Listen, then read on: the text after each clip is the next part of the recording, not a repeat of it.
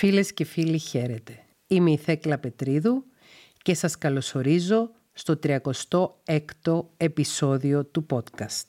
Το θέμα μας σήμερα έχει άμεση σχέση με το προηγούμενο επεισόδιο. Το 35ο επεισόδιο, το οποίο ήταν ένα θεωρητικό επεισόδιο με θέμα τη συναισθηματική αιμομιξία. Στο σημερινό επεισόδιο θα αναφερθούμε σε παραδείγματα συναισθηματικής αιμομιξίας με βάση σχόλια τα οποία είδα κάτω από το βίντεο του podcast στο κανάλι μου στο YouTube και θα μιλήσουμε για μια στραβή ανάγνωση του προηγούμενου podcast. Είναι πολύ ενδιαφέρον, συνεχίστε να ακούτε εάν το θέλετε. Το πρώτο σχόλιο που διάβασα κάτω από το βίντεο του podcast του προηγούμενου στο κανάλι μου στο YouTube. Άλλο ένα υπέροχο podcast. Όταν εμείς μεγαλώσαμε, όλα αυτά ήταν άγνωστα. Όλα αυτά τα περί συναισθηματικής αιμομιξίας. Αν κάποιος σου παρακολουθεί αυτό το επεισόδιο, δεν έχει παρακολουθήσει το προηγούμενο, ας πατήσει μια παύση σε αυτό το επεισόδιο και να παρακολουθήσει το προηγούμενο στο οποίο εξηγούμε την έννοια της συναισθηματικής αιμομιξίας. Πολλές φορές η μητέρα μου όταν ήμασταν 20 χρονών έλεγε σε μας τα παιδιά της «Δεν με πάτε πουθενά, δεν με πάτε καμιά βόλτα». Ενώ θα μπορούσε να πάει κάπου με τον μπαμπά μου, μια χαρά τα πήγαιναν, εκείνη ήθελε εμάς και αν ήταν δυνατόν να τη βγάζουμε βόλτα με τις παρέες μας. Είναι αυτό ένα είδος γονεοποίησης. Ευχαριστώ πολύ Θέκλα μου για όλα τα πολύτιμα που μας μαθαίνεις. Και απάντησε οπωσδήποτε κάτω από το σχόλιο αυτό ότι ναι, αποτελεί ένα είδος γονεοποίησης αυτό, η οποία γονεοποίηση είναι ένα βασικό πρόβλημα που συμβαίνει σε περιπτώσεις συναισθηματικής αιμομιξίας, όπου ο γονιός περιμένει από το παιδί του να το φροντίσει συναισθηματικά. Δεν μπορώ να γνωρίζω ακριβώς τι συνέβαινε με τη μητέρα της φίλης αυτής. Μπορώ να υποθέσω ότι πιθανοί λόγοι για να ήταν η μητέρα της τόσο ψυχοσυναισθηματικά ανώριμη ώστε να έχει παράπονο που τα 20χρονα παιδιά της δεν την έβγαζα βόλτα με τους συνομήλικούς τους, μπορεί ίσως να είχε να κάνει με μια δική της γονεοποίηση μεγαλώνοντας, να μεγάλωσε χωρίς να έχει την ευχέρεια και την ευκαιρία να χαρεί την παιδική και νεανική της ηλικία και να προσπαθούσε μέσω των ζώων των παιδιών της να παλιμπεδίσει. Δεν γνωρίζω σε ποια ηλικία παντρεύτηκε η μαμά της, το έχω παρατηρήσει όμως ως ψυχολόγος αρκετές φορές ότι γυναίκες που έχουν παντρευτεί σε πολύ νεαρή ηλικία στην εφηβεία 15, 16, 17, 18 ετών και οι οποίες μπήκαν κατευθείαν στο ρόλο της συζύγου και της μητέρας χωρίς να έχουν ολοκληρώσει την συνθήκη του να ζήσουν ξέγνιαστα την εφηβική τους ηλικία να έχουν παραμείνει αυτές οι γυναίκες τρόποντινά καθυλωμένες σε εκείνη την ηλικία στην οποία βία ξέφυγαν από την εφηβεία και μπήκαν σε μια δύσκολη ενηλικίωση. Δεν είναι φυσιολογικό ένα έφηβο κορίτσι να παντρεύεται και να κάνει παιδιά. Ούτε είναι φυσιολογικό ένα έφηβο αγόρι να παντρεύεται και να γίνεται πατέρας. Δεν είναι φυσιολογική αυτή η τακτική, όμως πολύ συχνά συνέβαινε στο παρελθόν πολύ νεαρές κοπέλες στα 15, στα 16, στα 17, στα 18, ακόμη παντελώς ανώριμες ψυχοσυναισθηματικά για να μπουν στην ενήλικη ζωή, να μπαίνουν με βίαιο τρόπο, με ψυχικά βίαιο τρόπο στην ενηλικίωση μέσω ενός γάμου. Και πολύ συχνά ακούμε και περιπτώσεις τις οποίες κορίτσια τα οποία μεγάλωναν σε κακοποιητικά περιβάλλοντα, σε κακοποιητικές οικογένειες, να προσπαθούσαν να βρουν μια διέξοδο δημιουργώντας μια δική τους οικογένεια. Όπως και να έχει, αποτελεί συναισθηματική αιμομιξία, αποτελεί προσπάθεια αγωνιοποίησης των παιδιών, όταν η μάνα απαιτεί από τα 20χρονα παιδιά της να την πηγαίνουν μαζί τις βόλτες με τους φίλους τους. Πάμε στο επόμενο σχόλιο το οποίο είναι συνταραχτικό. Με αυτό το επεισόδιο περιγράψατε όλη τη συνθήκη μέσα στην οποία ζει ο πιο κοντινός μου συνάδελφος. Κοντεύει τα 60 και ζει με τη μάνα του. Ζούνε σαν ζευγάρι και οι αδερφές του δεν πλησιάζουν καν. Δυστυχώς ο ίδιος δεν καταλαβαίνει την τραγική του κατάσταση. Επίσης, όλοι στο γραφείο τον έχουν πάρει χαμπάρι. Στενοχωριέται, λέει, συνεχώς τι θα κάνει άμα τη χάσει. Κάθε πέντε λεπτά την παίρνει τηλέφωνο. Και αυτή τον ρωτάει συνεχώς πότε θα φύγει από τη δουλειά να πάει στο σπίτι μαζί της. Η σχέση αυτή έχει πολύ γερά θεμέλια. Ούτε ο σεισμός δεν την κλονίζει. Στην αρχή στεναχωριόμουν, τώρα όχι. Είναι άξιος της τύχης του. Αυτή είναι μια εξαιρετικά γλαφυρή περίπτωση, έτσι όπως την περιγράφει η σχολιάστρια κάτω από το βίντεο, ενός ενήλικα γιου και μάλιστα 60 ετών, άρα η μάνα του μπορεί να είναι 75, μπορεί να είναι 78, μπορεί να είναι 80, μπορεί να είναι και 85, δεν ξέρω σε ποια ηλικία τον έχει γεννήσει, ενός ενήλικα άνδρα 60 ετών, ο οποίος δεν ζει καθόλου τη δική του προσωπική ζωή, ο οποίος δεν βιώνει το πώς είναι να είναι ένας ενήλικας ο οποίος έχει τη δική του προσωπική ζωή, το δικό του σπίτι, τους, τους δικούς του φίλους, τη δική του σχέση με ένα πρόσωπο της επιλογής του, αλλά είναι προσκολλημένο στη μάνα του, είναι στην ουσία παντρεμένος με τη μάνα του και έχουν μεταξύ τους μία σχέση που το μόνο που δεν έχει είναι το σεξ. Έχει όλα τα άλλα στοιχεία ενός ζευγαριού, ο άνδρας ο 60χρονος, ο οποίος ζει σε μια συναισθηματικά αιμομιχτική σχέση με τη μάνα του. Και μου άρεσε πάρα πολύ η τελευταία φράση στο σχόλιο που λέει στην αρχή στεναχωριόμουν, τώρα όχι, είναι άξιος της τύχης του, επειδή πραγματικά από μια ηλικία και μετά οι άνδρες από το 28 και μετά και οι γυναίκες από τα 26 και μετά έχουμε πλέον την δυνατότητα να αναγνωρίσουμε δυσλειτουργικά μοτίβα στη σχέση μας με τους γονείς μας ή με άλλους ανθρώπους επειδή από αυτή την ηλικία και μετά είναι πλήρως δομικά αναπτυγμένος ο εγκέφαλός μας. Άρα ο 60χρονος γιος που ζει σαν σύζυγος της ξέρω εγώ 75χρονης ή 80χρονης μάνας του είναι όντως άξιος της τύχης του.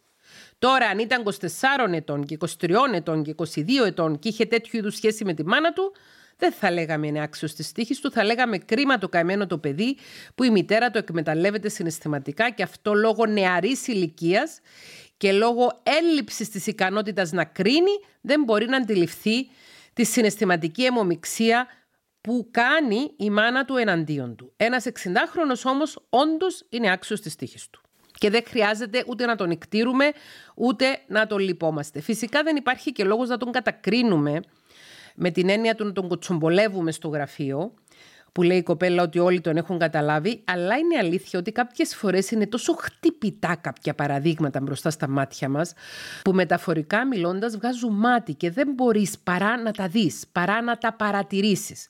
Και αυτά ακριβώς τα πολύ εμφανή και έντονα περιστατικά είναι χρήσιμα γιατί μπορεί να μας βοηθήσουν να κατανοήσουμε τη ψυχοπαθολογική δομή μιας σχέσης συναισθηματικής αιμομηξίας μεταξύ μητέρας και ενήλικα γιου και να την καταλάβουμε και να την μεταφέρουμε και σε πιο κρυφά περιστατικά. Και σε περιπτώσεις στις οποίες δεν φαίνεται τόσο ξεκάθαρα, όπως στην περίπτωση του προηγούμενου σχολείου που η μαμά έκανε παράπονα στα παιδιά, τα οποία ήταν στα 20 τους, γιατί δεν με βγάζετε μια βόλτα μαζί με τους συνομιλίκους σας. Πάμε τώρα στο επόμενο σχόλιο, το οποίο είναι επίσης έτσι γλαφυρό. Με αυτό το επεισόδιο φωτογραφίζεις τη ζωή της χείρας μητέρας μου με τον αδελφό μου 45 χρόνων ανήπαντρο. Ζουν σαν ζευγάρι, φυσικά δίχως το σεξουαλικό κομμάτι και αυτή τη ζωή την απολαμβάνουν και οι δυο τους. Εμείς τα κορίτσια, δηλαδή οι κόρες της, Είμαστε έξω από το ζευγάρι, ας το πω κάπως έτσι. Δεν μπορεί τίποτα και κανένας να μπει ανάμεσά τους. Άρα έχουμε εδώ μια άλλη περίπτωση, ανδρός, 45 ετών, φυσικά single, αφού είναι παντρεμένος με τη μαμά. Πώς μπορεί να παντρευτεί μια άλλη γυναίκα ή έναν άλλον άνδρα τέλος πάντων γιατί είπαμε ότι δεν είναι όλοι οι άνθρωποι τεροφιλόφιλοι, υπάρχουν και άνθρωποι που είναι ομοφιλόφιλοι, είναι παντρεμένος με τη μαμά, οπότε δεν μπορεί να έχει τη δική του προσωπική ζωή με έναν άνθρωπο που να επιλέξει ο ίδιος. Είναι εκεί καθυλωμένος με τη μαμά. Και όπως λέει η φίλη, τίποτα και κανείς δεν μπορεί να μπει ανάμεσά τους. Μιλάμε για έντονους ψυχοπαθολογικούς δεσμούς, για ένα έντονο δέσιμο, το οποίο φτάνει στα άκρα. Μπορεί δηλαδή όταν πεθάνει και η μητέρα του 60χρονου και η μητέρα του 45χρονου να πέσουν σε μαρασμό και πολύ σύντομα να πεθάνουν και αυτοί μετά από αυτές. Πώς πεθαίνουν κάποια αγαπημένα ζευγάρια σε προχωρημένη ηλικία είτε την ίδια μέρα είτε με δύο-τρεις μέρες απόσταση, έτσι και αυτοί. Μιλάμε για πάρα πολύ έντονο δέσιμο, ψυχοπαθολογικό όμως, όχι υγιές όπως έχει ένα ζευγάρι κανονικό. Δεν είναι κανονικά ζευγάρια αυτοί, είναι σαν ζευγάρια. Πρόκειται για σχέσεις συναισθηματικής αιμομηξίας. Μια άλλη φίλη έγραψε το ακόλουθο σχόλιο. Γονεοποιημένο παιδί είναι ο πατέρας μου. Από 14 ετών ανέλαβε την ευθύνη της οικογένειας. Ορφανός από πατέρα, η μάνα αγράμματη και μια αδερφή που κοίταγε μόνο τον εαυτό της. Γυροκόμισε τη μάνα μέχρι τέλους, έπειτα μεγάλωσε την ανιψιά του. Παντρεύτηκε στα 40 εφόσον του το είπε η αδερφή του, η οποία δεν τον χρειαζόταν πια, εφόσον της μεγάλωσε την κόρη της. Φυσικά ο γάμος δεν ήταν καλός. Ο πατέρας μου προτιμά ένα κακό τέρι παρά να είναι μόνος του. Οπότε εδώ βλέπουμε μια περίπτωση συναισθηματικής αιμομηξίας, η οποία ήταν όχι μόνο με τη μητέρα, αλλά και με την αδελφή. Προφανώς ο πατέρας της φίλης που γράφει το σχόλιο έμεινε ορφανός και από 14 ετών ανέλαβε την ευθύνη της οικογένειας. Ναι, ορφανός, γιατί λέει ορφανός από πατέρα, η μάνα γράμματη και μια αδερφή που κοίταγε μόνο τον εαυτό της. Δεν γυροκόμισε μόνο τη μάνα, αλλά μεγάλωσε και την κόρη της αδερφής του, η οποία όταν πλέον δεν το χρειαζόταν να την υπηρετεί και προφανώς δεν ήθελε και αυτή να του προσφέρει κάτι, του είπε πήγαινε παντρέψου. Και αυτός ο άνθρωπος που μεγάλωσε ως γονιοποιημένο παιδί, σε συναισθηματικά αιμομιχτική σχέση με τη μάνα του και την αδερφή του, κατέληξε να είναι συνεξαρτώμενος σε μια κακοποιητική σχέση με μια ναρκισίστρια γυναίκα. Τα περισσότερα που σας λέω, τα λέω επειδή γνωρίζω το ιστορικό της κοπέλας αυτής, η οποία μου έχει στείλει επιστολή στο κανάλι μου στο YouTube και έχω κάνει ένα βίντεο με βάση την ιστορία της παλαιότερα. Δηλαδή, εάν εξασκούμε συναισθηματική αιμομηξία στα παιδιά μας, αγόρια ή κορίτσια, αυτά μεγαλώνοντας, αν κάποτε καταφέρουν να ξεφύγουν από το ψυχοπαθολογικό δέσιμο που έχουμε εμάς, πολύ πιθανόν να μπλέξουν με άλλους κακοποιητικούς ανθρώπους με ψυχοπαθολογική έλξη. Δηλαδή, εάν εξασκούμε συναισθηματική αιμομηξία στα παιδιά μας, τους στερούμε την πιθανότητα να μπορέσουν να μάθουν πώς είναι μια υγιή σχέση και να αναζητούν και να διεκδικούν μόνο υγιείς σχέσεις στη ζωή τους. Όπως είναι μαθημένος κάποιος, με όποια μορφή σχέσης έχει οικειότητα, αυτή τη σχέση όταν τη συναντήσει αλλού θεωρεί ότι είναι εντάξει. Δηλαδή αν ένα παιδί μεγαλώνει σε ένα σπίτι στο οποίο κακοποιείται ψυχικά, μεγαλώνει θεωρώντας ότι η ψυχική κακοποίηση σημαίνει αγάπη, ότι ο πόνος σημαίνει αγάπη. Οπότε είναι πολύ πιθανόν αυτό το παιδί μεγαλώνοντας, αν δεν ψυχοεκπαιδευτεί και αν δεν ψυχοθεραπευτεί, να καταλήξει σε κακοποιητικές σχέσεις με άλλους ενήλικες στη ζωή του, τις οποίες να θεωρεί ok, τις οποίες να θεωρεί φυσικές και φυσιολογικές, ακριβώς επειδή του θυμίζουν τις σχέσεις τις οποίες έχει μάθει τις σχέσεις μέσα στις οποίες έχει μεγαλώσει. Παίζει τεράστιο ρόλο το παράδειγμα μας ως γονείς ως προς τα παιδιά μας. Εάν εμείς έχουμε μια υγιή σχέση με τον εαυτό μας, υγιή σχέση με τον ή τη σύντροφό μας, εάν έχουμε, και υγιείς σχέσεις με τα παιδιά μας, τότε τα παιδιά μας έχουν ένα υγιές παράδειγμα σχέσεων να καθρεφτήσουν. Αν όμως εμείς έχουμε προβληματική σχέση με τον εαυτό μας, προβληματική σχέση με άλλους ενήλικες και προβληματική σχέση με τα παιδιά μας, τότε δίνουμε ένα λανθασμένο παράδειγμα στα παιδιά μας και τα παιδιά μας θεωρούν τα φυσικά αφύσικα και τα αφύσικα φυσικά. Δηλαδή ένα παιδί που έχει μεγαλώσει σε ένα σπίτι στο οποίο η γλώσσα της αγάπης είναι το bullying και η γλώσσα της αγάπης είναι το ντρόπιασμα και η γλώσσα της αγάπης είναι η κακοποίηση ψυχική, όταν αναγνωρίσει αυθεντική αγάπη που έχει μέσα καλοσύνη, γνιάξιμο και ενσυναίσθηση, δεν θα καταλάβει ότι είναι αγάπη. Θα του φανεί ανίκεια. Δηλαδή το φυσικό θα του φανεί αφύσικο. Γιατί είναι η φυσική έκφραση της αγάπης η αυθεντική αγάπη και είναι αφύσικη η κακοποιητική σχέση που βαφτίζεται αγάπη. Και όταν συναντήσει το αφύσικο, που είναι αφύσικο να μας κακοποιούν οι άνθρωποι που μας αγαπούν, είναι κάτι το οποίο δεν ισχύει. Κανένας ο οποίος αγαπά δεν κακοποιεί και κανένας που κακοποιεί δεν αγαπά. Η αγάπη και η κακοποίηση δεν μπορούν να συμβαδίσουν. Ακόμη και αν κάποιος λέει για το καλό σου, σου τα λέω αυτά τα άσχημα λόγια, για το καλό σου σε χτυπάω κυριολεκτικά ή μεταφορικά, παρόλο που το λέει για το καλό σου το κάνω και επειδή σε αγαπώ το κάνω, δεν σημαίνει ότι τα κίνητρα του είναι αυτά τα οποία λέει. Δεν μπορεί μια κακή πράξη να έχει αγαθό κίνητρο. Δεν γίνεται να κακοποιούμε έναν άνθρωπο και να το κάνουμε από αγάπη. Η κακοποίηση έχει πάντα κίνητρο την κακία και όχι την αγάπη. Στο επόμενο σχόλιο, καλά κάνεις και δεν το μετανιώνεις που λες πικρές αλήθειες. Πρέπει να ακούμε την αλήθεια ώστε να βελτιωνόμαστε και να διορθωνόμαστε. Ευχαριστούμε. Πιστεύω ότι αυτό που θα αναφέρω αποτελεί ένα παράδειγμα συναισθηματικής αιμομιξίας. Θυμάμαι κατά τη διάρκεια της ζωής μου, ως έφηβη, να μου λέει η μητέρα μου τα παράπονα της από τον πατέρα μου και να μουρμουρίζει πράγματα που την ενοχλούσαν από εκείνον. Ναι, αυτό είναι ένα ευκρινές, ξεκάθαρο παράδειγμα συναισθηματικής αιμομιξίας. Όταν η μητέρα χρησιμοποιεί την κόρη σαν καλή της φίλη, σαν κολλητή της, σαν ψυχολόγο της ή εξομολόγο της. Η μητέρα δεν δικαιούται να είναι φίλη με την έφηβη κόρη της. Η μητέρα οφείλει να είναι μητέρα με την έφηβη κόρη της. Να είναι εκεί για να ακούσει αυτά που έχει να πει η κόρη της. Να είναι εκεί για να καθοδηγήσει την κόρη της. Να είναι εκεί για να καθρεφτήσει ένα υγιές παράδειγμα μιας υγιούς προσωπικότητας και υγιών σχέσεων στην κόρη της. Όχι για να λέει στην κόρη της τα παράπονα της από τον πατέρα της κόρης της. Ναι, έχεις δίκιο. Αυτό που μας είπες, η μητέρα σου ως έφηβη να σου λέει τα παράπονά της από τον πατέρα σου και να μουρμουρίζει τα πράγματα που την ενοχλούσαν σε αυτόν, αποτελεί παράδειγμα συναισθηματικής αιμομιξίας. Πάμε τώρα στο τελευταίο σχόλιο που θα διαβάσω, το οποίο είναι επίσης συνταρακτικό. Η απόλυτη ταύτιση, αγαπητή Θέκλα. Όλη μου η ζωή είναι ένα παράδειγμα συναισθηματικής αιμομιξίας μέχρι που αρρώστησα και ξεκίνησα ψυχοθεραπεία και είπα φτάνει. Και το φτάνει το γράφει με κεφαλαία γράμματα εμφατικά. Συναισθηματική αιμομιξία είναι να λείπει ο πατέρας επαγγελματικό ταξίδι και η μάνα να σε βάζει να κοιμάσαι μαζί της ακόμα κι αν ήθελες να κοιμηθείς στο κρεβάτι σου με την ησυχία σου, απλώς για να νιώθει ένα κορμί δίπλα της. Μου σηκώθηκε η τρίχα διαβάζοντας αυτό το σχόλιο. Συναισθηματική αιμομιξία είναι να γίνεσαι ο συμβουλάτορας της μάνας σου γιατί δεν μπορεί να αντιμετωπίσει ως ενήλικα σχεδόν τίποτα με ψυχραιμία και ας είσαι 10 χρόνων.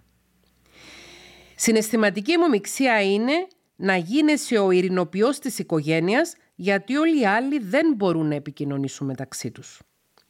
Συναισθηματική αιμομιξία είναι στο γυμνάσιο να αναγκάζεσαι να βοηθάς τη μάνα σου με τα μαθήματά της, γιατί πάει και αυτή νυχτερινό γυμνάσιο και ας μην σε έχει βοηθήσει εσένα κανένας. Και όταν σήκωνες κεφάλι και έλεγες «Δεν θέλω να σε βοηθήσω, δεν είναι δουλειά μου», έπαιρνες την απάντηση από τη μάνα Είσαι πολύ κακιά. Πραγματικά μου σηκώθηκε η τρίχα με αυτό το σχόλιο. Είναι εσχρά συναισθηματικά αιμομιχτική η συνθήκη μέσα στην οποία μεγάλωσε η κοπέλα. Όχι ότι υπάρχει συναισθηματική αιμομιξία που να μην είναι εσχρή, αλλά αυτή είναι ιδιαιτέρως εσχρή. Θα πω μόνο αυτά γιατί όσο περνούν τα χρόνια τα παραδείγματα γίνονται ακόμα πιο σκληρά.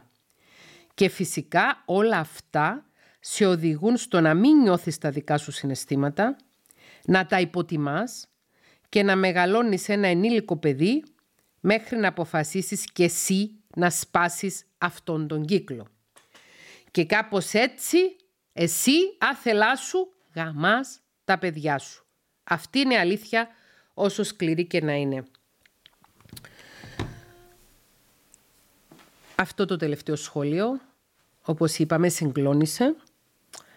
Το βρήκα το χειρότερο παράδειγμα συναισθηματικής ομομιξίας από όλα όσα διαβάσαμε. Ίσως επειδή μας έδωσε έτσι πιο συγκεκριμένα παραδείγματα και ήταν και η ίδια που το βίωσε, οπότε μπορούσε να μιλήσει. Ενώ για παράδειγμα όταν μας έλεγαν για κάποιον στη δουλειά ή για τον αδερφό τους δεν είχαν συγκεκριμένα παραδείγματα. αποτελεί ένα παράδειγμα συναισθηματικής αιμομηξίας από μητέρα προς κόρη. Μας είπε ότι όταν ο πατέρας της έλειπε σε ταξίδι η μάνα της την έβαζε να κοιμάται μαζί της για να νιώθει ότι έχει κάποιον δίπλα της. Η μόνη περίπτωση στην οποία δικαιολογείται να κοιμάται το παιδί μαζί με τη μάνα στο ίδιο κρεβάτι είναι η περίπτωση που το παιδί είναι βρέφος και θυλάζει. Είναι βρέφος και έχει κολικούς. Είναι βρέφος και είναι άρρωστο. Από τη στιγμή που το παιδάκι περνάει από τη βρεφική ηλικία στην νηπιακή ηλικία, για το καλό της ψυχοσυναισθηματικής υγείας, της ψυχοσυναισθηματικής ανάπτυξης και της εξέλιξης του παιδιού, πρέπει η μητέρα να σταματάει τη συγκίνηση με το παιδί. Και σε όλες τις περιπτώσεις συγκίμησης μητέρας με μεγαλύτερο παιδί ή συγκίμησης πατέρα με μεγαλύτερο παιδί, που να μην είναι βρέφος δηλαδή, υπάρχει έντονο το στοιχείο ότι ο γονιός που κοιμάται μαζί με το παιδί θέλει να νιώσει ότι έχει κάποιον στο κρεβάτι του. Πώς κάποιοι κοιμούνται με τα σκυλιά τους; Και βάζουν τη γάτα ή το σκύλο στο κρεβάτι και λένε νιώθω όμορφα γιατί υπάρχει ένα ζεστό σώμα στο κρεβάτι και μου δίνει αγάπη το σκυλάκι και το γατάκι. Το να κάνεις συναισθηματική αιμομηξία στο σκύλο σου και στη γάτα σου δεν είναι τραγικό. Το να κάνεις όμως συναισθηματική αιμομηξία στο παιδί σου είναι. Είναι. Οι γονείς οφείλουμε να φροντίζουμε τα παιδιά μας. Η όποια διάδραση έχουμε οι γονείς με τα παιδιά μας πρέπει να είναι ούτως ώστε να προσφέρουμε εμείς τα παιδιά μας και όχι να λάβουμε από τα παιδιά μας. Είναι εντελώς λαθασμένη είναι ψυχανόμαλη, ας μου επιτραπεί ένας όρος της αρκό. Είναι παθολογική η στάση ζωής ότι ως γονιός δικαιούμαι να αντλήσω ικανοποίηση, συναισθηματική, ευχαρίστηση, ναρκισιστική τροφοδοσία από τα παιδιά μου. Και θα το πω ξανά και θα το ξαναφωνάξω, τα παιδιά και τα μάτια μας. Τα παιδιά και τα μάτια μας, τα παιδιά και τα μάτια μας. Αυτά ήταν τα σχόλια τα οποία επέλεξα να σας διαβάσω κάτω από το βίντεο που ανέβηκε το προηγούμενο επεισόδιο για τη συναισθηματική αιμομηξία στο κανάλι μου στο YouTube. Και τώρα πάμε να διαβάσουμε μια στραβή ανάγνωση αυτού ακριβώς του ιδίου του επεισοδίου.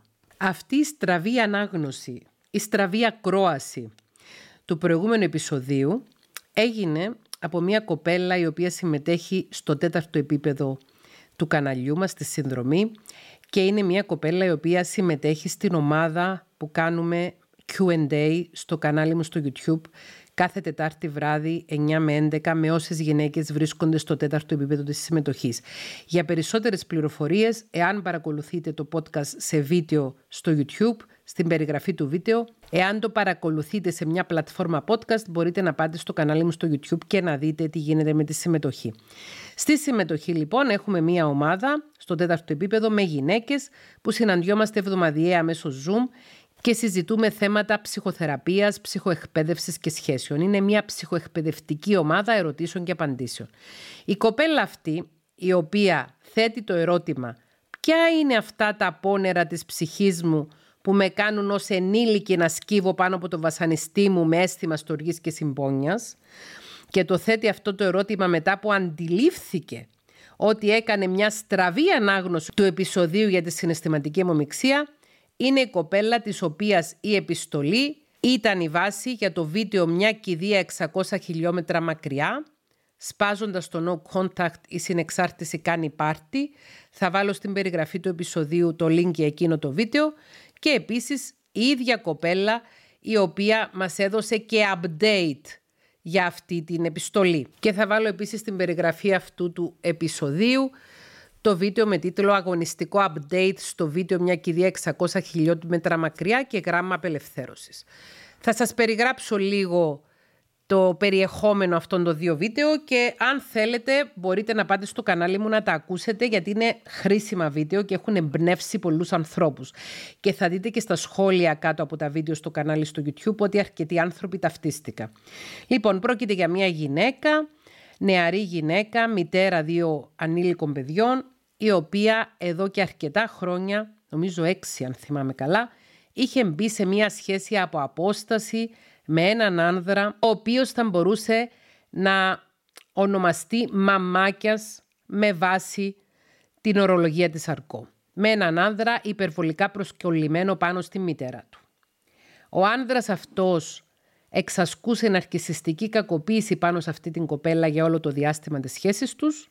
Σε κάποια φάση η κοπέλα πήρε την απόφαση να χωρίσει μαζί του και πήγε και no contact, δηλαδή έκοψε κάθε επαφή, αλλά με αφορμή το θάνατο και την επερχόμενη κηδεία του πατέρα του, έσπασε το no contact και πήγε να τον συναντήσει.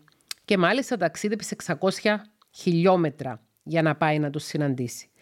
Και εκεί όταν τον συνάντησε κατά τη διάρκεια των τεκτενωμένων της κηδείας, βίωσε μια πολύ άσχημη συμπεριφορά και από τον ίδιο και από τη μητέρα του.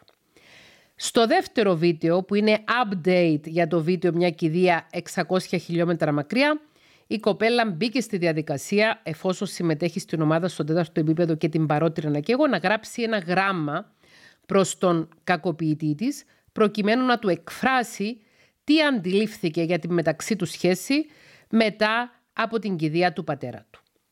Και εκείνο το βίντεο, το update, αγωνιστικό update είναι ο τίτλος στο βίντεο «Μια κηδεία 600 χιλιόμετρα μακριά και γράμμα απελευθέρωσης» και σε εκείνο το βίντεο αρκετοί άνθρωποι σχολίασαν κάτω από το βίντεο ότι ταυτίστηκαν με το γράμμα απελευθέρωσης και ότι ενδυναμώθηκαν ώστε να αφήσουν πίσω τους κακοποιητές τους. Οπότε η κοπέλα αυτή την προηγούμενη εβδομάδα μετά που παρακολούθησε το podcast, άφησε ένα μήνυμα στην ομάδα που έχουμε στο Viper οι κοπέλες που είμαστε στο τέταρτο επίπεδο της συμμετοχής και λέει έχω ακούσει το podcast και έχω συγκλονιστεί και λυπάμαι τον πρώην μου. Της απάντησα εγώ ότι δεν είναι καλή ιδέα και μήπως το έχεις δει στραβά και στείλε μου μια επιστολή. Πώς το σκέφτηκες; Και γράφει. Ακούω το podcast. Ω Θεέ μου, αυτό που περιγράφεται στο podcast είναι ο πρώην μου. Ένας άνθρωπος που πέρασε την παιδική του ηλικία σε νοσηρό περιβάλλον, χωρίς υγιή ψυχοσυναισθηματικά όρια, μαθαίνοντας να έχει μόνο υποχρεώσεις στους γονείς του, οι οποίοι του ρουφούσαν απαιτητικά την ενέργεια για να καλύψουν τις δικές τους ανάγκες. Το μυαλό μου ξεκινάει να δημιουργεί εικόνες. Εικόνες που έζησα. Τον θυμάμαι να έχει μόνιμο άγχος στη φροντίδα τους. Η κοπέλα αυτή είναι γύρω στα 40 και ο πρώην σύντροφός της, στον οποίο αναφέρεται, γύρω στα 45. Θυμάμαι να έχει μόνιμο άγχος στη φροντίδα τους.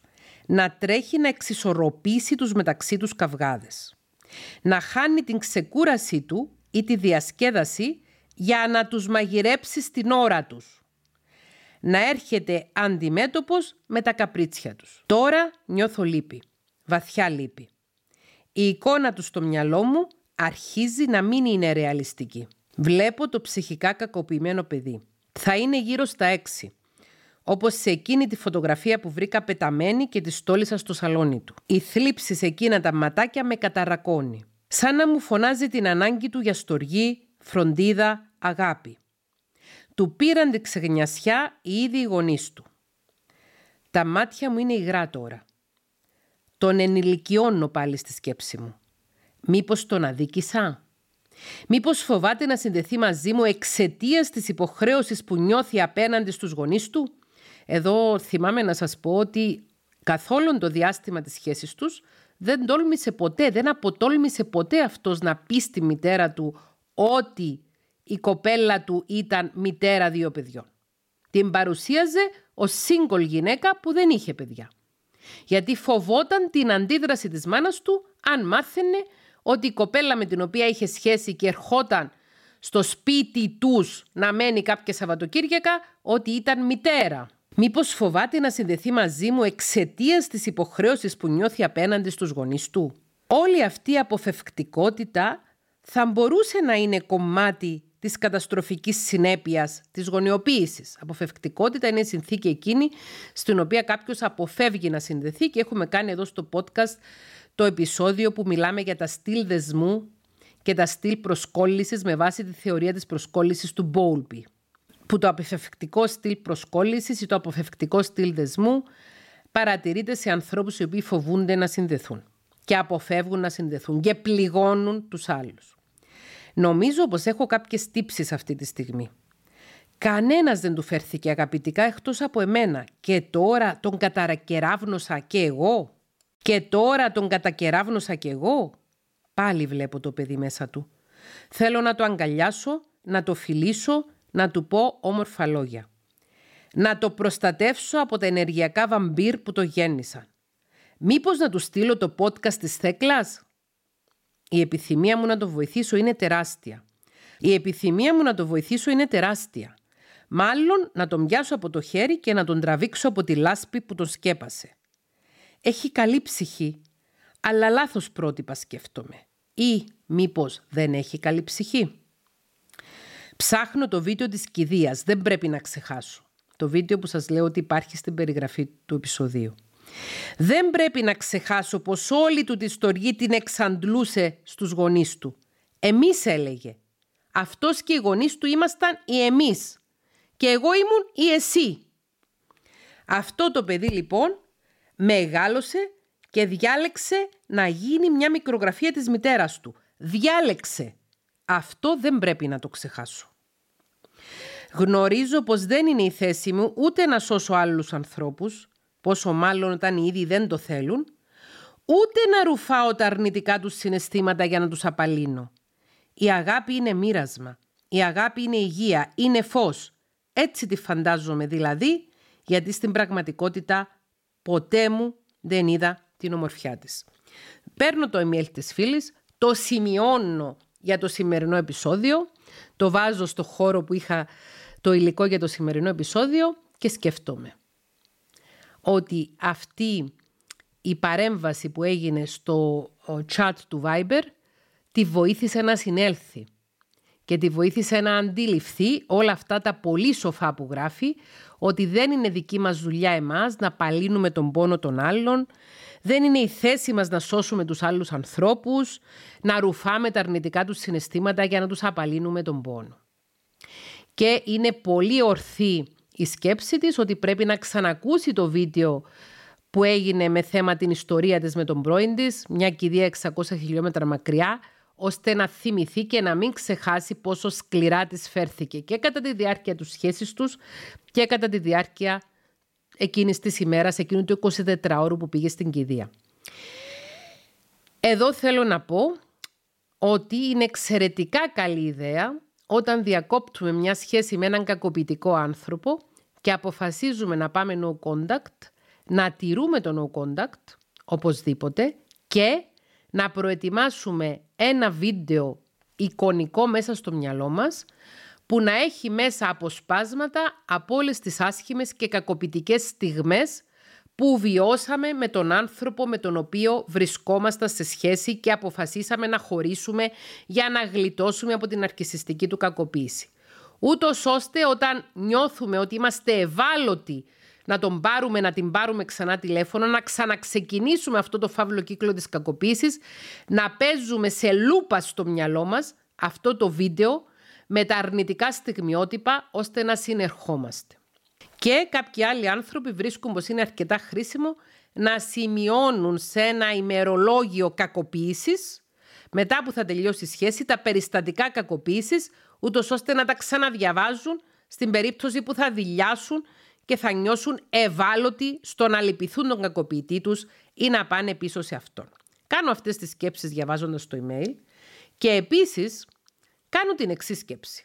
Η κοπέλα αυτή όταν μίλησε για πρώτη φορά στην ομάδα που έχουμε στο τέταρτο επίπεδο είπε ότι μεγάλωσα σε μια πολύ όμορφη οικογένεια, είχα πολύ ωραία παιδικά χρόνια, ο πατέρας μου ήταν πολύ καλός πατέρας, η μάνα μου είναι πολύ καλή μητέρα και δεν έχω κάποιο λόγο να είμαι συνεξαρτώμενη γιατί και ο πρώην σύζυγός της πατέρας των παιδιών της είχε ένα αρκισιστικό στυλ προσωπικότητας και την ταλαιπωρεί μέχρι σήμερα αλλά και ο πρώην σύντροφός της αυτός ο τύπος με την κηδεία 600 χιλιόμετρα μακριά επίσης έχει ένα αρκισιστικό στυλ προσωπικότητας.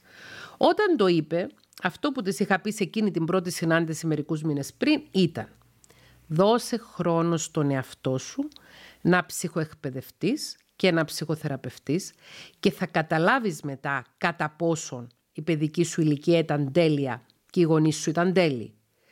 Ως ψυχολόγος, με την κλινική πείρα που έχω και την εκπαίδευση που έχω, ακούγοντας το πώς λειτουργείς στις ενήλικες σου σχέσεις, μου φαίνεται εξαιρετικά παράδοξο να είχες μια ιδανική παιδική ηλικία έτσι όπως την περιγράφεις τώρα. Δεν αμφισβητώ την ειλικρίνειά σου, είμαι σίγουρη πως λες αυτό που νιώθεις και αισθάνεσαι, αυτό που πιστεύεις, όμως δώσε χρόνο στον εαυτό σου για να ανακαλύψεις τι πραγματικά έγινε με σένα και πως έχεις εξελιχθεί να είσαι μια ενήλικας η οποία πουλάς τον εαυτό σου φθηνά και καταδέχεσαι να μπαίνεις σε μεσοβέζικες σχέσεις όπου να δίνεις τα πάντα και να παίρνεις ψίχουλα. Σε αυτό το σημείο σας θυμίζω το επεισόδιο του podcast από την πρώτη σεζόν με τίτλο Bread Crumbing. Μήπως αρκείσαι σε ψίχουλα αγάπης; Έκανα λοιπόν αυτές τις σκέψεις, αποθήκευσα τις πληροφορίες της κοπέλας και μετά από λίγο παίρνω ένα δεύτερο email από αυτήν, το οποίο έχει τίτλο Update. Θέκλα μου, μεγάλωσα σε ένα οικογενειακό περιβάλλον που μέχρι πρότινος θεωρούσα εξαιρετικό. Η μητέρα μου είναι ένα γονιοποιημένο παιδί, καθώς έχοντας τέσσερα μικρότερα αδέρφια, μια εποχή που στα χωριά οι άνθρωποι ασχολούνταν με τον αγροτισμό, κλήθηκε από πρώιμη ηλικία να φροντίζει τα αδέρφια της, να μαγειρεύει στο σπίτι κτλ. Κλασική περίπτωση γονεοποίησης μεγάλου κοριτσιού μιας πολύτεκνης οικογένειας στην επαρχία. Κλασική περίπτωση. Ακόμη και σήμερα η μάνα μου φαίνεται να θέλει να έχει κάποιον έλεγχο στα αδέρφια της, τα οποία είναι 55 χρονών και πάνω. Η δε γιαγιά μου βαθιά συνεξαρτώμενη. Πάμε τώρα να μάθουμε τον πατέρα της πώς είναι. Ο πατέρας μου, μοναχοπέδι, με μία μητέρα αρκετά σκληρή, πιθανόν νάρκισο, είχε αρκετά ναρκισιστικά ξεσπάσματα. Δεν ξέρω αν ήταν ναρκισιστής ή απλώς είχε ξεσπάσματα. Ένας άνθρωπος που έχει αρκετά ναρκισιστικά ξεσπάσματα οργής είναι ναρκισιστής. Τώρα ένας άνθρωπος να έχει ένα ξέσπασμα οργής που μπορεί να χαρακτηριστεί και ως ναρκισιστικό και μετά να συγκλονιστεί από τη ζημιά που έχει προκαλέσει στους άλλους βγάζοντας έτσι ορμητικά την οργή του, να μετανοήσει, να ζητήσει συγγνώμη, να διορθώσει τον τρόπο του, δεν θα το πούμε ναρκισιστή. Αλλά έναν πατέρα ο οποίος έχει αρκετά ναρκισιστικά ξεσπάσματα, δεν μπορούμε να πούμε ότι δεν είμαι σίγουρη αν ήταν ναρκισιστής. Μάλλον δεν μπορούμε να αποφανθούμε ότι δεν είναι βέβαιο ότι δεν είναι ναρκισιστής. The writing is on the wall. Νομίζω φαίνεται ξεκάθαρα. Γενικά ο πατέρας μου ήταν φιλότιμος και μας φρόντιζε πάρα πολύ. Έτρεχε για ό,τι χρειαζόμασταν, ήταν ενεργός πατέρας στη ζωή μας. Ταυτόχρονα όμως θύμωνε εύκολα. Με έδερνε τακτικά. Εμένα, όχι την αδερφή μου. Ίσως γιατί εγώ ήμουν φύση αντιδραστική.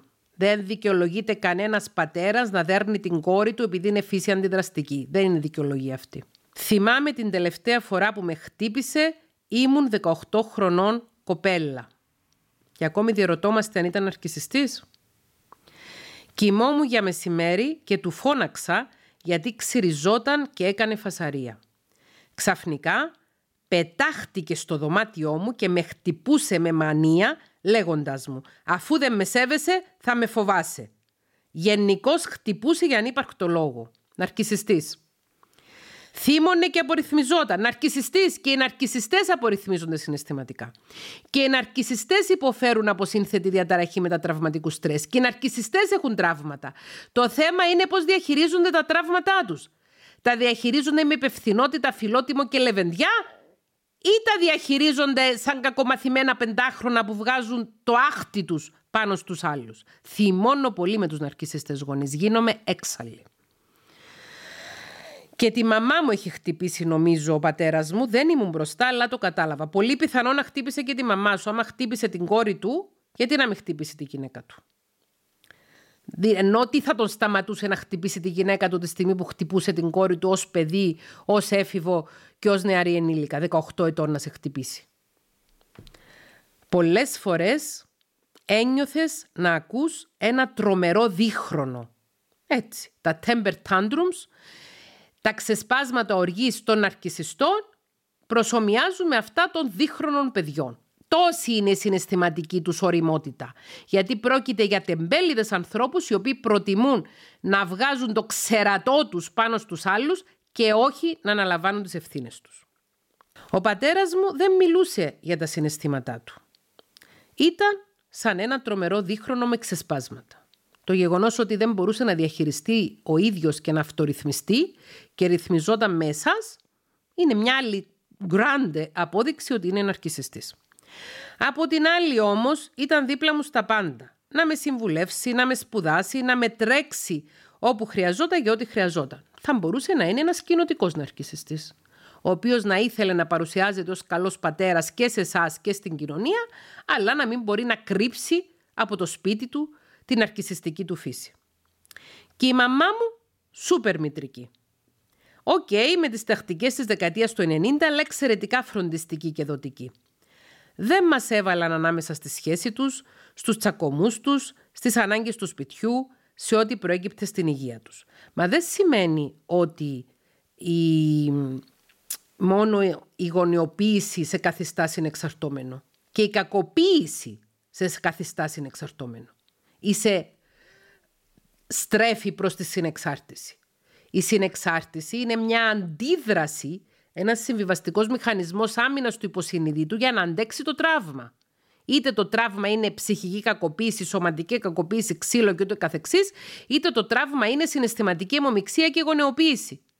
Ο συνεξαρτητικός τρόπος δεσίματος έχει να κάνει με την αντίδραση του υποσυνειδήτου, τον υποσυνείδητο συμβιβαστικό μηχανισμό άμυνας, phone, όπως ονομάζεται στα αγγλικά, του να μαζευτείς, να σμικρινθείς και να ικανοποιείς τις ανάγκες του άλλου προκειμένου να μην τραυματιστείς ξανά. Με την αδελφή μου έχω καλή σχέση, είναι μικρότερη πέντε χρόνια. Κατά κάποιο τρόπο ένιωθα μια μικρή μαμά. Πρόσεξε την αδελφή σου, πάρτι μαζί σου και φοβόμουν να μην φάει ξύλο από τον μπαμπά μου. Ήμουν πάντοτε stand-by αν γίνει κάτι να μπω μπροστά. Αυτό είναι γονεοποίηση. Να φροντίζεις για την αδερφή σου. Τελικά δεν χρειάστηκε ποτέ. Δεν χρειάστηκε γιατί μπαίνεις εσύ μπροστά και τις έτρωγες. Αναρωτιέμαι λοιπόν αν η συμπεριφορά του σωτήρα που έχω προκύπτει από την ανάγκη να προστατεύσω το πληγωμένο παιδί μέσα μου ή είναι κατάλοιπα μεγάλης αδερφής ή είναι στα πλαίσια της συνεξάρτησης. Και τα τρία και τα τρία. Είναι πολυπαραγοντικά τα αίτια του πώς λειτουργούμε. Δεν είναι ένα πράγμα μόνο που μας επηρεάζει, πολλά πράγματα μας επηρεάζουν και πολλά τραύματα μας επηρεάζουν. Γι' αυτό και μιλήσαμε και σε αυτό το podcast για το τραύμα, για τη σύνθετη διαταραχή μετατραυματικού στρες. Μπορείτε να ανατρέξετε στα επεισόδια της πρώτης σεζόν του podcast, όπου είναι αριθμημένα και στο playlist του podcast στο κανάλι μας στο YouTube, αλλά και στο ίδιο το podcast αν το παρακολουθείτε στο Spotify ή οπουδήποτε αλλού. Αναρωτιέμαι λοιπόν αν η συμπεριφορά του σωτήρα προκύπτει από την ανάγκη να προστατεύσω το πληγωμένο παιδί μέσα μου, είναι κατάλοιπα μεγάλης αδερφής, είναι στα πλαίσια της συνεξάρτησης. Και τα τρία. Ποια είναι αυτά τα απόνερα της ψυχής μου που με κάνουν ως ενήλικη να σκύβω πάνω από το βασανιστή μου με αίσθημα στοργής και συμπόνιας; Αυτό ήταν το email της κοπέλας και το οποίο μας δίνει την ευκαιρία να μιλήσουμε για τη στραβή ανάγνωση ή τη στραβή ακρόαση του ζητήματος της συναισθηματικής αιμομιξίας. Λοιπόν, επειδή προέρχομαι από το χώρο της εκκλησίας, έχω μεγαλώσει μέσα στην εκκλησία και μεγαλώνοντας έχω διαφοροποιηθεί, γνωρίζω έναν όρο θρησκευτικό, ο οποίος λέγεται δεξιός πειρασμός με βάση τη θρησκευτική αφήγηση όταν σκεφτόμαστε ότι πρέπει να κάνω το καλό για κάτι το οποίο έχει ως αποτέλεσμα να πάθει βλάβη, ζημιά και φθορά η ψυχή μας, λένε είναι δεξιός πειρασμός. Και καλά ο σατανάς σου βάζει την ιδέα ότι πρέπει να κάνεις αυτό το πράγμα που είναι για το καλό, ενώ στην πραγματικότητα σε ξεγελάει για να βλάψει την ψυχή σου. Ε, μου ήρθε αυτός ο όρος στο μυαλό τώρα. Λέω, έχω αποστασιοποιηθεί από την Εκκλησία, δεν είμαι όπως ήμουν παλιά, αλλά έχω το θρησκευτικό και θεολογικό λίγκο μέσα στον εγκέφαλό μου. Θεωρώ ότι ένας συνεξαρτώμενος σε αποθεραπεία είναι πολύ πιθανόν να έχει ε, υπαναχώρηση το λεγόμενο relapse στα αγγλικά, να έχει μια έξαρση της συνεξάρτησης όταν ακούει για περιστατικά κακοποίησης παιδιών και όταν ταυτίζει τον κακοποιητή του με ένα κακοποιημένο παιδί. Και πολλές φορές οι ναρκισιστές οι ίδιοι χρησιμοποιούν ως φτηνή δικαιολογία για τις κακοποιητικές τους πράξεις το γεγονός ότι είχαν μια δύσκολη παιδική ηλικία, μια ψυχικά κακοποιητική παιδική ηλικία, ότι οι γονείς τους τους εκμεταλλεύονταν ή ότι οι γονείς τους είχαν συναισθηματική αιμομιξία μαζί τους ή ότι ήταν γονιοποιημένα παιδιά ή ότι είχαν τραύματα και επειδή ακριβώς είχαν τραύματα αυτό τους εξουσιοδοτεί να προκαλούν τραύματα ως ενήλικες σε άλλους ενήλικες ή μικρά παιδιά στη ζωή τους. Αυτό δεν αποτελεί λόγο ούτε δικαιολογία για να κακοποιούμε τους άλλους το γεγονός ότι εμείς μεγαλώσαμε σε ένα κακοποιητικό περιβάλλον. Ίσα ίσα που ένας άνθρωπος ο οποίος έχει βιώσει την κακοποίηση στο πετσί του οφείλει να είναι πολύ πιο ευαισθητοποιημένος και πολύ πιο φιλότιμος όσον αφορά στο να μην κακοποιήσει τους άλλους. Ξαναλέω ότι όλοι μας έχουμε τραύματα. Δεν υπάρχει άνθρωπος που να μεγάλωσε σε ένα τέλειο και ιδανικό περιβάλλον. Και υπάρχουν άνθρωποι με περισσότερα τραύματα και άνθρωποι με λιγότερα τραύματα. Έχω γνωρίσει ανθρώπους με πολύ σοβαρά ψυχικά τραύματα και πολύ σοβαρή κακοποίηση, κάθε μορφή στην παιδική τους ηλικία, οι οποίοι επέλεξαν το δύσκολο και δύσβατο δρόμο της αρετής. Το λιγότερο ταξιδεμένο δρόμο. Επέλεξαν συνειδητά να γίνουν καλύτεροι άνθρωποι από τους γονείς τους και να σκορπούν γύρω τους αγάπη, φροντίδα και νιάξιμο και όχι κακία, έχθρα, μίσος και χολή όπως έκαναν οι γονείς τους. Και γνωρίζω φυσικά και πολλούς ανθρώπους οι οποίοι αυτά που βίωσαν τα κακοποιητικά στην παιδική τους ηλικία επιλέγουν να τα ξεράσουν στο πολλαπλάσιο στους συνανθρώπους τους. Δεν αποτελεί ούτε λόγο, ούτε δικαιολογία για την κακοποίηση άλλων ανθρώπων η δική σου δύσκολη παιδική ηλικία. Ούτε το γεγονός ότι απορριθμίζεσαι αποτελεί δικαιολογία. Ένας καλοήθης άνθρωπος όταν απορριθμιστεί συναισθηματικά θα αναζητήσει να ρυθμιστεί, να αυτορυθμιστεί. Θα πάει ένα περπάτημα στη φύση, θα κάνει ένα ζεστό ντουζ ή ένα ζεστό μπάνιο, θα κάνει πράγματα προκειμένου να επανέλθει. Θα ακούσει ένα ψυχοεκπαιδευτικό βίντεο, θα κάνει γυμναστική, θα ακούσει μουσική, θα γράψει ημερολόγιο συναισθημάτων, θα φροντίσει να επαναφέρει τον εαυτό του με ευθύνη απέναντι στους άλλους.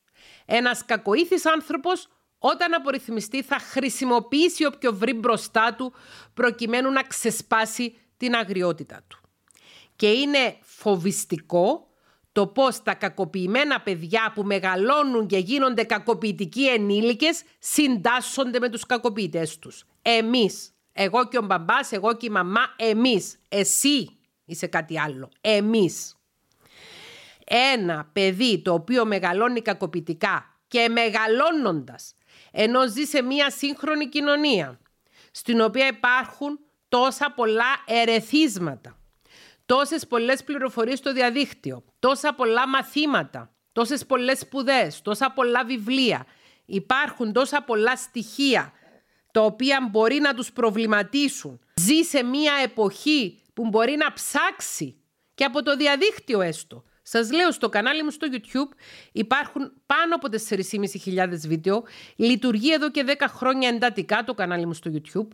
Και πάρα πολλοί άνθρωποι πολύ συχνά γράφουν και στα σχόλια κάτω από τα βίντεο, μου γράφουν και σε προσωπικά μηνύματα ότι δεν έχω τα χρήματα να κάνω ψυχοθεραπεία, δεν έχω τα χρήματα να σπουδάσω κάτι σχετικό με την ψυχολογία, αλλά παρακολουθώντας τα ψυχοεκπαιδευτικά βίντεο έχω καταλάβει πολλά πράγματα για τον εαυτό μου και προσπαθώ να εξελίσσομαι, να ψυχοεκπαιδεύομαι και ακούγοντας τα ψυχοεκπαιδευτικά βίντεο βρήκα την ανάλογη κινητοποίηση για να αναζητήσω ο ίδιος να κάνω ψυχοθεραπεία και να αλλάξω τον εαυτό μου. Η γυναίκα που έγραψε το τελευταίο σχόλιο που διαβάσαμε κάτω από το βίντεο είπε έτσι πολύ χαρακτηριστικά ότι και εγώ ίδια έκανα ζημιά στα παιδιά μου γιατί άργησα να ξυπνήσω. Η γυναίκα εκείνη όμως όταν ξύπνησε επανόρθωσε. Ζήτησε ταπεινά συγγνώμη από τα παιδιά της και προσπάθησε να αλλάξει τη σχέση της με τα παιδιά της και τη σχέση της με τον εαυτό της. Αφυπνίστηκε.